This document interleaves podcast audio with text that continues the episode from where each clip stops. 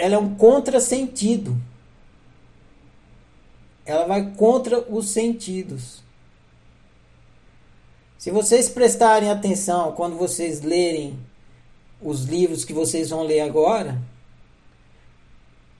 a, que vai falar de criação de realidade, quando eu falo dos cinco sentidos, eu jamais falo que os cinco sentidos estão no corpo.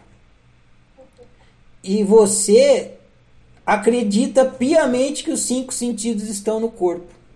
E eles não estão no corpo. Eles estão na natureza humana que cria a percepção de corpo e fazem você acreditar que os sentidos estão no corpo. E aí você acha que isso é um objeto contido no espaço porque você tem essa sensação que se chama de visão.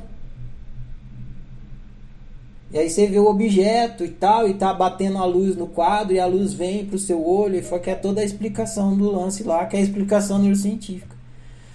Mas os sentidos não estão no corpo. Os sentidos estão na natureza humana. Só que na hora que eles acontecem, eles criam essa coisas fantásticas, senão você não vai conseguir brincar de ser humano. E aí eles te enganam. E para você conseguir sair desse engano e ver o que realmente está acontecendo, você tem que praticar a autoobservação existencial assim, ó, fudida. Né? Fudida. Porque senão você não vai conseguir vencer a ilusão dos sentidos.